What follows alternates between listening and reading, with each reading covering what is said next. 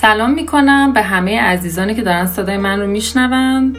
نازنین امیری هستم و به قسمت اول پادکست هزارها نرفته خوش اومدید.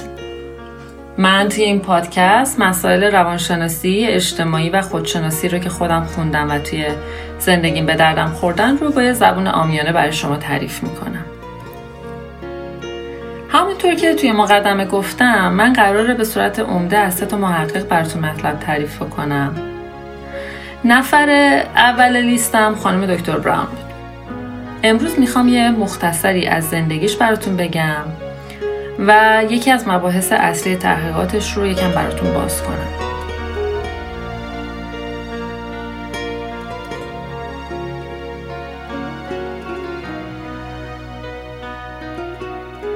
برنی براون استاد دانشگاه هیوستون در ایالت تگزاس و کشور آمریکا.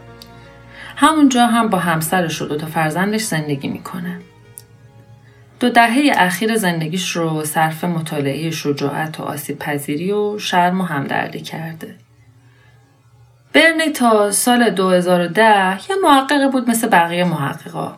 پژوهشی می‌کرد و درسی می‌داد و مقاله مینوشت و مقاله هاش هم فوق شاگرداش و همکاراش میخوندن و این شکلی زندگی می‌کرد. تا اینکه سال 2010 دعوت شد به کنفرانس تد تا در مورد موضوع یکی از کتاباش صحبت کنه.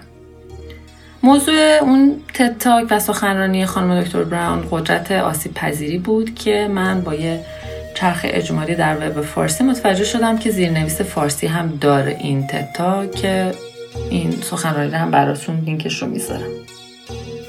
موضوع سخنرانی در مورد قدرت آسیب پذیری بود و اونطور که خودش میگه این سخنرانی یک شبه اونو از, از یک محقق تبدیل کرد به چهره. ویدیوی این کنفرانس حالا 35 میلیون نفر بازدید کننده داشته و تبدیل شده به یکی از محبوب ترین سخنرانی هایی که تا انجام شده در کنفرانس تد. حالا تد چیه؟ شاید یه نفر ندونه تد تاک چیه. به صورت خلاصه اگه بخوام بگم تد یه مؤسسه رسانه‌ایه که سخنرانی های مختلف در زمینه های متفاوت رو در سرتاسر سر دنیا برگزار می‌کنه. بعد فیلم این سخنرانی ها رو به صورت رایگان می‌ذاره توی وبسایتش.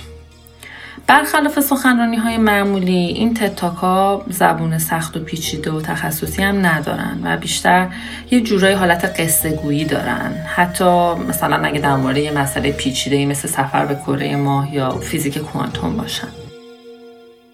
خلاصه که برنی از این تتاک بسیار معروف شد. از یه محققی در گوشه دفتر کارش به یه چهره تلویزیونی بدل شد. مثلا چند بار توی برنامه اپرا رفت یا با خیلی از این بازیگرا و چهره های معروف که یه پادکستی دارن یا برنامه رادیویی دارن مصاحبه کرد و ویدیوهای سخنرانیش خیلی مورد توجه طیف وسیع از مردم واقع شد. پنج تا کتاب تا حالا نوشته خانم دکتر براون. هر پنج تا کتابش جزو پرفروشترین کتاب های نشر نیویورکر بودن. یه وبسایت خوبی هم داره که مرتب آپدیتش می‌کنه و کلی سخنرانی های انگیزشی در سرتاسر سر دنیا انجام داده که اغلب هم ویدیوهاش روی یوتیوب موجوده. یعنی اگه مثلا برین توی یوتیوب سرچ بکنید اسمشو ویدیو برای دیدن زیاد داره. این مطلبی رو که امروز می‌خوام در موردش حرف بزنم از یه سخنرانیش برداشته شده. که توی دانشگاهی توی لندن انجام داده. این یه ویدیوی ده دقیقه از این سخنرانی ساخته شده. یه خانوم تصویرسازی هم اومده روی این ویدیو تصویرسازی کرده و بعدم انیمیشن درست کرده که انیمیشنش هم خیلی انیمیشن قشنگیه براتون می‌ذارم می‌کشم موضوع صحبت در مورد همدردی و فرقش با دلسوزی و ترحمه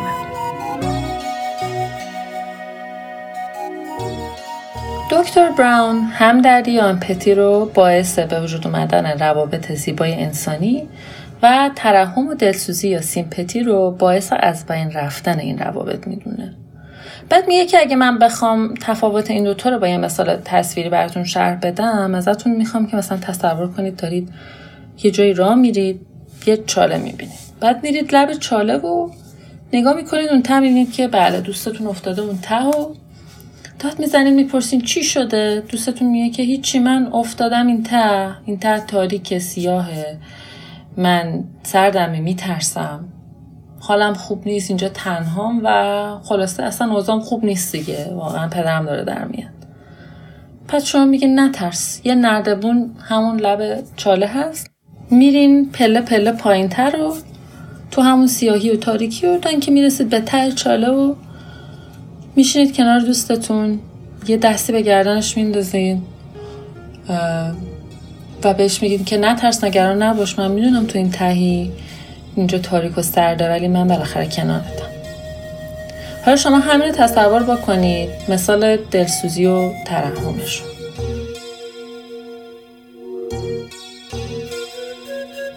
باز تصور کنید که یه آدمیه داره توی جای راه میره یه ساندویچی هم دستشه و همجوری دله دله کنان و خوشخوشان یه گازی به ساندویچ می‌زنه و راه میره. چاله رو می‌بینه میره دم چاله می‌بینه که بله دوستشون پایین افتاده. از همون دم در به قول معروف دم همون لب چاله داد می‌زنه که اوه اوه اون پایین خیلی سرده نه؟ بعد دوستش میگه آره بابا من این پایینم خیلی اوضاع خرابه. من اینجا افتادم انقدر میترسم. اصلا اوضاعم خرابه.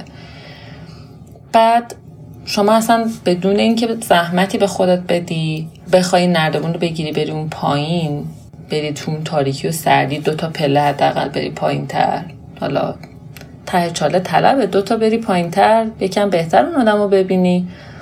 نه از همون دم در از همون لب چاله داد می‌زنی که اه پس ساندویچ می‌خوای؟ یعنی از این مدل پاروفای شاب دلزیمی به قول معروف. و در نهایت هم به اون آدم میگی که پس چیز کن مراقب خودت باش. کاری داشتی خبر بده. از این فازای که از این جمله ها و از این چیزایی که طرف می‌دونه که یعنی شما بهش وعده ای ندادید. و این تو مثال اولم اون آدمی که رفته اون ته نشسته ته چاله اون کسی رو که اون پایین افتاده رو که نتونسته بیاره بیرون. ولی حداقل کنارش نشسته اون ته چاله. حداقل این حس رو به اون آدم منتقل کرده که تو این شرایط تنها نیست و یه نفر دیگه هم کنارش هست.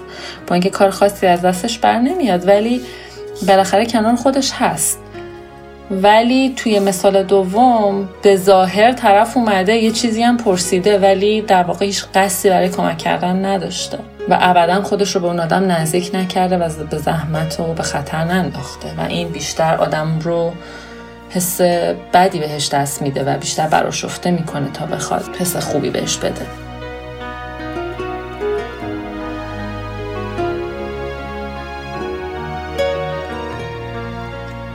دکتر بران میگه که همدردی کار سختی هم هست.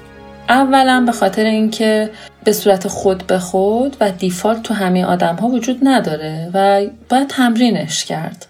خودش میگه که من اینو به عنوان یک درس دانشگاهی یه واحد دانشگاهی به دانشجوهای مددکاری درس میدم یعنی در این حد. یه چیز خیلی علمیه که با یک سری تمرینات آدم می‌تونه یادش بگیره. و برخلاف اون چیزی که بقیه فکر می‌کنن اینجوری نیستش که یا باهاش به دنیا میای یا نمیای. نه اینطوری نیست. می‌تونیم کاملا با تمرین کردن فرا بگیریم هم دردی رو. درش این قضیه رو سخت می‌کنه.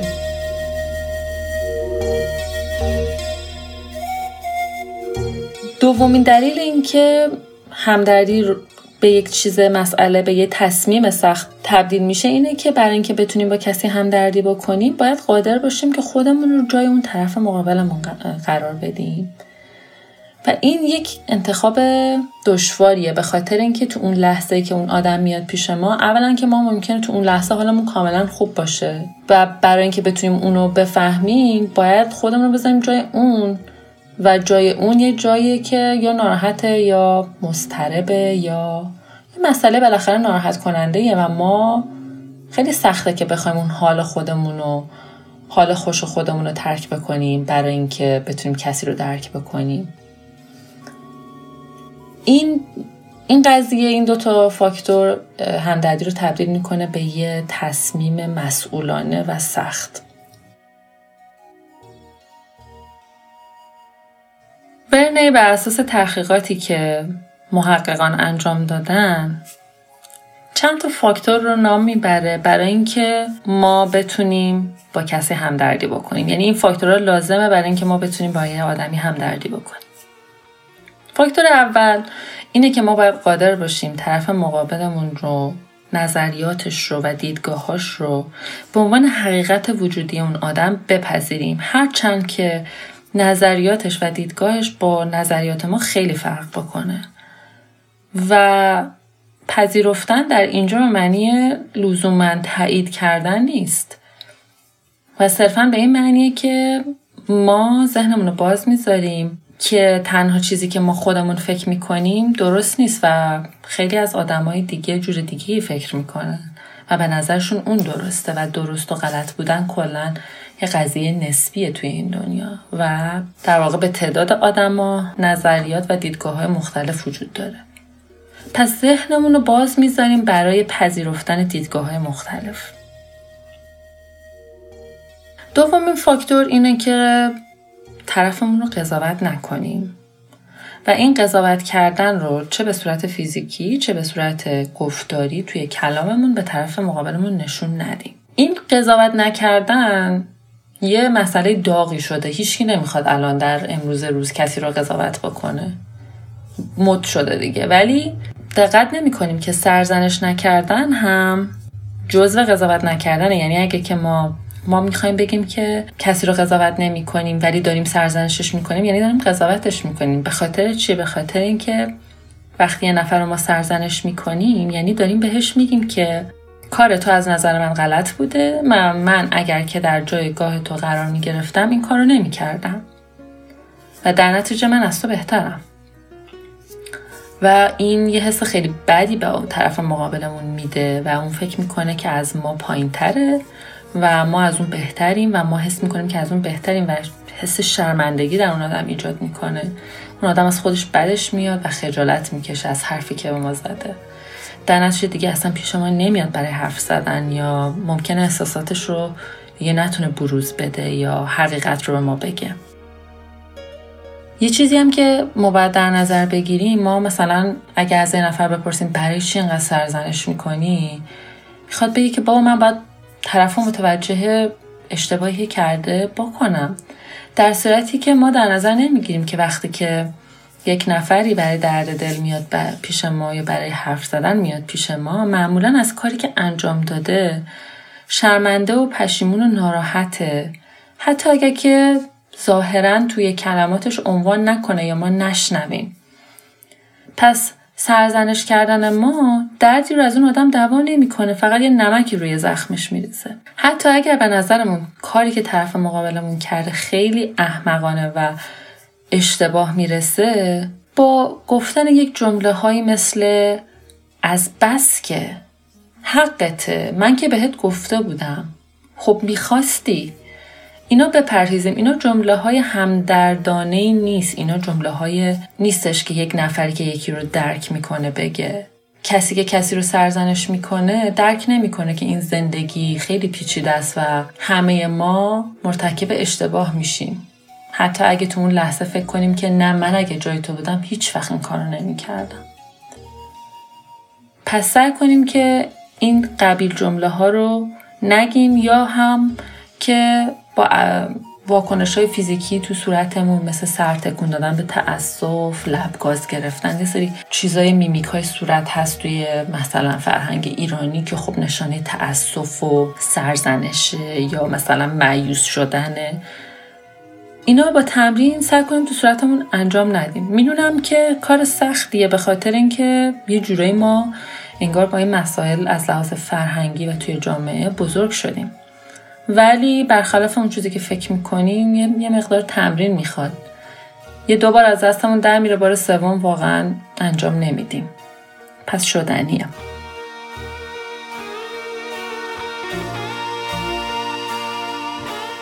بنه میگه که نکته سوم اینه که ما احساسات مختلف رو در آدما ببینیم و اونها رو به رسمیت بشناسیم.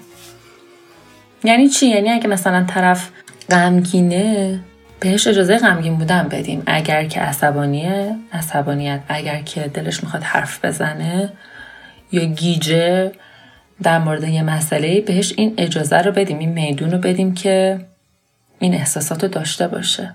ما غالبا از دیدن احساسات اوریان آدم ها میترسیم و واکنش ناخودآگاهمون اینه که در نطفه خفش کنیم. مثلا تا یک نفر گریه می‌کنه سری میگیم گریه نکن. ناراحت نباش. یا تا یکی عصبانی و داد می‌زنه میگیم وای وای داد نزن. می‌خوایم سریع ساکتش کنیم. طاقت دیدنش رو نداریم. مخصوصا هم اگر که طرف مقابل برای ما یه جایگاه عاطفی بالایی داشته باشه.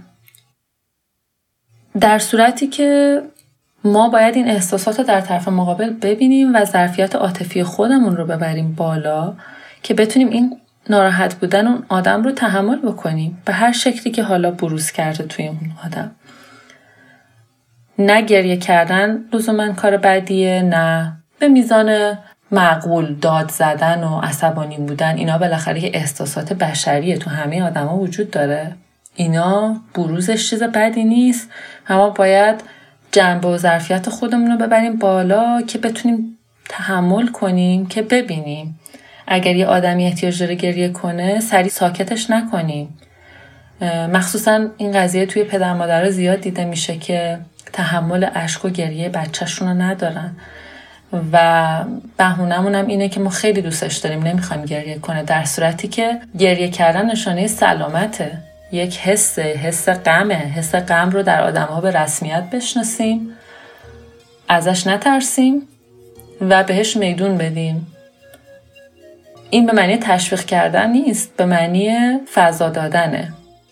آدمی که برای در دل میاد پیش ما احتیاج داره که احساساتش همون شکلی که هست دیده بشه و این احساس امنیت رو بکنه که ما نه قضاوتش می‌کنیم نه می‌خوایم ساکتش بکنیم سریع و قدرت روحی این رو داریم که احساساتش رو بپذیریم و این بهش حس خوبی میده.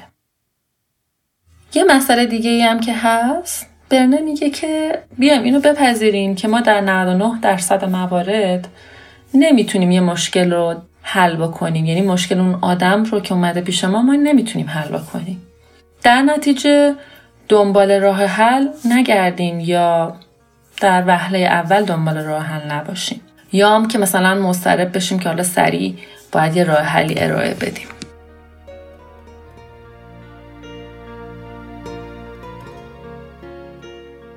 یکی از چیزهای دیگه که برنی میگه نکنیم اینه که یه سری جمله هایی رو ما میگیم که با حداقل شروع میشه. بعد مثلا می‌خوایم با این گفتن این جمله ها نیمه پر لیوان رو به طرف نشون بدیم در صورتی که این بیشتر اون آدم رو آزرده می‌کنه. مثلا چی؟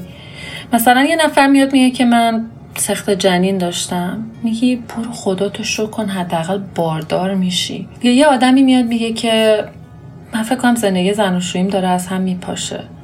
شما میگی که برو حداقل خداتو شو کن. یه شوهری گیره تو مده خیلی که همون شوهرم ندارن. یا یکی میاد میگه که من فکر کنم پسرمو دارن از مدرسه اخراج می‌کنن. بعد شما میگی حداقل دخترت شاگرد اوله. توی فرهنگ ما اینه که مثلا میگیم که بابا ناشکری نکن. می‌خوایم مثلا بگیم مثلا خوبی های زندگی رو بهش نشون بدیم. و با نشون دادن خوبی ها و نقاط قوت زندگیش مثلا دردش رو کمتر بکنیم. در, در صورتی که این مسئله بیشتر آدم و اینی که مثلا یه چیزی شما گفتی یه چیز دیگه در جواب شنیدی بیشتر آدم رو عصبانی می‌کنه. به خاطر اینکه شاگرد اول بودن دختر من از اخراج شدن پسر من که جلوگیری نمی‌کنه. یا اینکه من این مسئله که بدونم که می‌تونم باردار بشم از درد از دست دادن بچم که می‌تونست به دنیا بیاد چیزی کم نمی‌کنه. و این مسئله شکر, شکر خدا کردن و ناشکری کردن اینا یه مسائل اشتباه تلقی شده توی فرهنگ ما. به خاطر اینکه وقتی که یه آدمی مشکلی داره دلیل بر این نیستش که یا از یه مسئله ناراحته دلیل بر این نیستش که قسمت های خوب زندگیشو نمی‌بینه. اون صرفا در مورد اون مسئله تو اون لحظه ناراحته. آدما رو تو همون لحظه با همون چیزی که دارن بهمون میگن ببینیم و بپذیریم و بشنویم. به چیز دیگه بستش ندیم به جای دیگه ارجاشون ندیم. به خاطر اینکه از دردشون این قضیه چیزی رو کم نمی‌کنه. پس سعی کنیم از گفتن جمله هایی با برو خدا تو شک کن و حداقل و اینجور قبیل مسائل اجتناب کنیم. بهترین راه مواجهه با افرادی که برای صحبت پیش ما میان به صورت کلی توجه کردن به اون آدم و به صورت عمومی ساکت بودن در حین توجه کردنه. چون وقتی که ساکتیم نه اون قضاوتمون رو به زبونمون میاریم نه راه حل بیخودی بهش میدیم نه جملهش رو قطع می‌کنیم نه اینکه سعی می‌کنیم مثلا احساساتش رو خفه بکنیم بهش یه میدون میدیم با خیال راحت با خاطر امن برای ما حرف بزنه و احساس کنه که شنیده شده. امیدوارم که این چیزایی که من گفتم به درد شما هم بخوره. من که خیلی توی زندگی ازشون استفاده کردم. این سه چهار تا تمرین راحته که همونطور که گفتم یه چند بار که انجام بدیم کم کم توی زندگیمون نهادینه میشن و از ما یه شنونده بهتر یه دوست همراهتر و عموما آدم مهربانتر و خوشایندتری می‌سازن. متشکرم که به این قسمت پادکست گوش کردین. من قسمت اول پادکست هزار راه نرفته رو توی اسفند 97 براتون منتشر می‌کنم. این پادکست رو می‌تونید از همه اپلیکیشن هایی که پادکست باش گوش می‌دید بگیرید و توی توییتر با شناسه هزار ویز به معنی راه هزار که عدد هزار ویز هم که W A Y S. اونجا یه دونه اکانت داریم. اونو اگه دوست داشتید دنبال کنید خبراشو اونجا می‌ذاریم. ایمیلمون هم که هزار راه at gmail.com که اینجا براتون می‌ذارم. نظر و پیشنهادی اگه داشتین عنایت بکنید بفرستید و مثل همیشه از دوست خوبم کاوه که موسیقی و تنظیم این قسمت رو به عهده داشته تشکر می‌کنم. و ایشالله پادکست هزار راه نرفته رو دو هفته دیگه با موضوع حس گناه و تفاوتش با حس شم براتون آماده می‌کنم و به خونهای شما میام. تا برنامه بعدی مراقب خودتون باشین. فعلا خدا نگهدار.